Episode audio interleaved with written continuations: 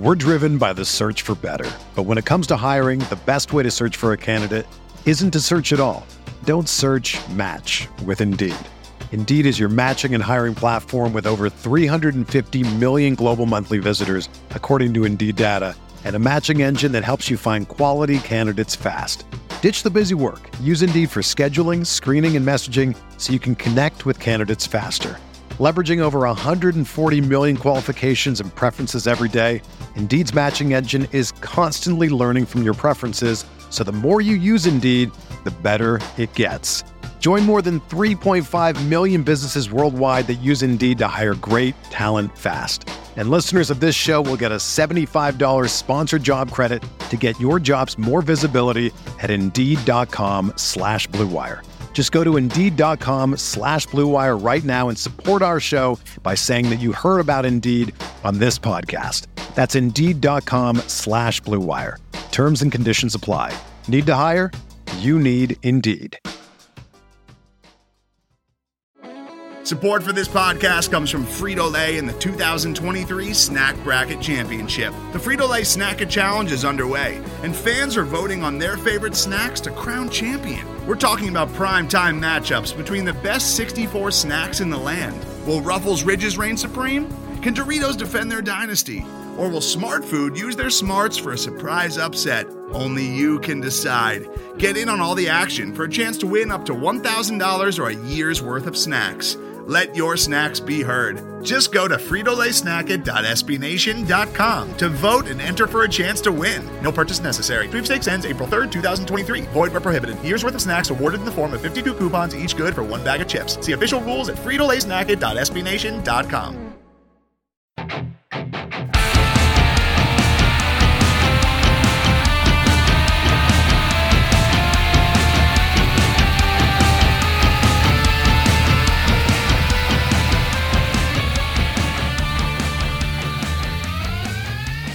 Hey everybody, it's Kirk Henderson coming to you again with another episode of Mavs Moneyball After Dark. Uh, by myself tonight. It's probably three, four hours after the Mavericks' uh, really rather ridiculous and humiliating loss to the Toronto Raptors on the road. Uh, if for anybody who missed the game entirely, Dallas played on the road against the Raptors. I don't know about an hour before the the Dallas Cowboys Philadelphia Eagles game, and you know they they started off pretty ugly. They got up by 30 and then collapsed in a way that's really hard to contextualize unless you actually watch the game. Um, you know, the other night Jordan and I talked after the Sixers win, and we didn't really have anything you know bad to say. Uh, this is kind of one of those games where I don't really have anything good to say. Uh, that's one of the most humiliating and frustrating losses I've ever really had to watch, let alone recap. I had written, I don't know, 95% of my recap. And, you know, the Mavericks uh, started off the fourth quarter up 23. The, uh, the Raptors had already started to make their run because the Mavericks were up by 30 at one point. The lead was, was done by the five minute mark in the fourth. And by that point, the Mavericks were so tight and so discombobulated, they really didn't know what to do. Um, for for those who did watch the game, I'm really kind of talking to you guys. It's been a few hours, and you know, I understand in the big picture of the NBA, one loss is not really a big deal. The rational side of my brain understands that the Mavericks are 20 and 10. They have a really great road record, and they're in a fantastic position long term.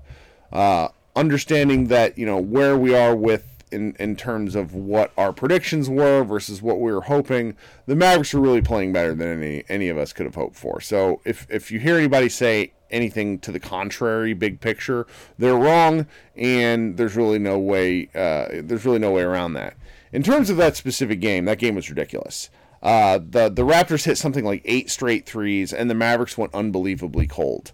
There's no one person who is responsible for that loss. Uh, Rick Carlisle bears the brunt of the responsibility, and watching and listening to some of the post game stuff, he took responsibility for it, which is good because the fact that the Mavericks played that passively and that scared in the fourth is something that they should, you know, film session the next several days is going to be pretty frustrating for the Mavericks. Um, there's so many guys who really just didn't seem to know what they were doing. Jalen Brunson, who I believe was named like college basketball player of the decade recently, looked like he had never seen a trap before. Anyone that's actually played basketball beyond the middle school level knows if you wait for a trap, you're done. And that's what happened when they started the fourth, so he was cooked. Uh, the other ball handlers beyond him didn't look like they wanted to touch it. Seth Curry had a hot, but you know, basically treated it like a hot potato. Uh, Tim Hardaway Jr. has a, a, a loose handle. It's a, a, kind way to put it. And you know, I, am rather shocked that Carlisle didn't go to Barea. And the Mavericks played not to lose in the fourth. When you're up that much, I understand that there's a lot, there's a, a tendency to want to let off the gas, but the Mavericks stopped driving the car entirely and it's this is a bad loss. There's there's not really much more to say about that. I I I don't understand what's happening with them in crunch time. They haven't played a lot of crunch time games, but if you examine what happens to them in tight games, they really really clam up.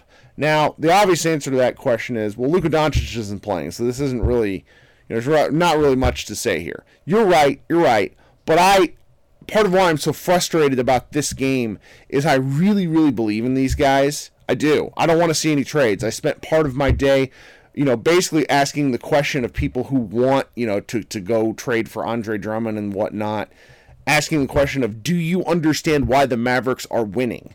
And if you assume that the Mavericks are winning and that they could use a center, you're not watching the games. You don't know what you're talking about. That said, when they go into that game and then everybody clams up, which is essentially what happened because those guys all shied away from the moment, that's why they lost. Um, it, it's really frustrating to watch that kind of loss in a game that, that really would have capped off an excellent three and two stretch without Luka. There are discussions of him coming back after Christmas, which I bet he will on like a really tight minutes restriction. But, you know, the Mavericks had a golden opportunity, and now they have three days to basically stew with an ugly loss. Um, you know, there's a lot that happened down the stretch. I really enjoyed uh, Kristaps Porzingis play. Uh, they isolated him a few too many times, but he, you know, he, he scored on a free throws following a really a, a sloppy inbound pass from uh, Jalen Brunson, which would have, you know, had Brunson actually put the ball in the money. Um, Porzingis would have dunked it, and then the uh, the Mavericks probably you know might have won that game. But in the last actual offensive play from the Raptors, Tim Hardaway Jr. If you watch the play, uh, Tim Hardaway Jr. has an opportunity to to pick up Kyle Lowry and just lets him go to the hole.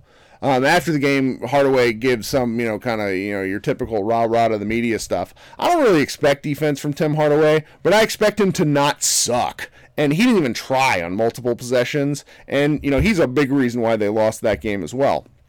Um, the last thing I really want to touch on before we get out of here is is kind of the defensive scheme. Kyle Lowry should never score 20 points in a quarter. This is the third time that I can think of this season that a guard who is shorter than me, I'm 6'2, Kyle Lowry and Kemba Walker are both shorter than me. I've seen them in person that guards, you know, a six footer under are basically torching the Mavericks because the Mavericks play this kind of I, I just don't like it. It's a conservative scheme. It, it's it's it's designed to get bad. It's designed to funnel guys into bad shots. But there are a few guards like Walker or like uh, Lowry who are able to connect from the outside. Lowry shot seventy percent in the fourth quarter. They did not double him. They sort of started going over screens late, but the fact that the that the scheme and the decision making by the team was so passive, they essentially allowed a six foot tall guy to impose their will on the game, and that's pretty embarrassing. The Mavericks have to recognize who they are playing against. These sorts of things are are staring them in the face it's you know it's in the data. It's also in the scouting report. And for some reason they still go under on screens with guards who can pull up from distance.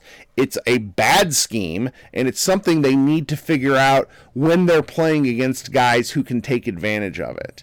There you know again, I, the more I talk about it, the more fired up I get. You know, this is a short podcast because I'm kind of by myself. I'd really wanted to talk about how impressed I was by, with Dwight Powell's play because you know what? He, he did a good job. I wanted to talk about how I think Dorian Finney Smith, you know, is is kind of expanding his game here and there. Uh, but then in the fourth quarter, he he threw a pass to to uh, uh, the accountant's you know ankles uh, just because he, he's a little sloppy with the ball. These guys aren't good enough to be this careless. And the Mavericks are going to make the playoffs. This is not a matter of anything like that. They simply have to be better. Uh, we have a three day break. There's the, the Christmas holiday coming up, and the Mavericks resume on Thursday against San Antonio. I bet they will come out firing, and I bet they will come out ready to play because this is an awful loss to leave this kind uh, to ta- to leave a really nasty taste in your mouth before holidays. Um, you know, Josh and I might be on the next couple of days. We'll try to get you something over the break. You know, just because I know uh, if you're like me, I kind of uh, struggle for stuff to listen to sometimes, even though there's a lot of content out there. As always, this has been Kirk Henderson with Mavs Moneyball After Dark. Thank you for your time. Like, share, subscribe, and everybody have a good week.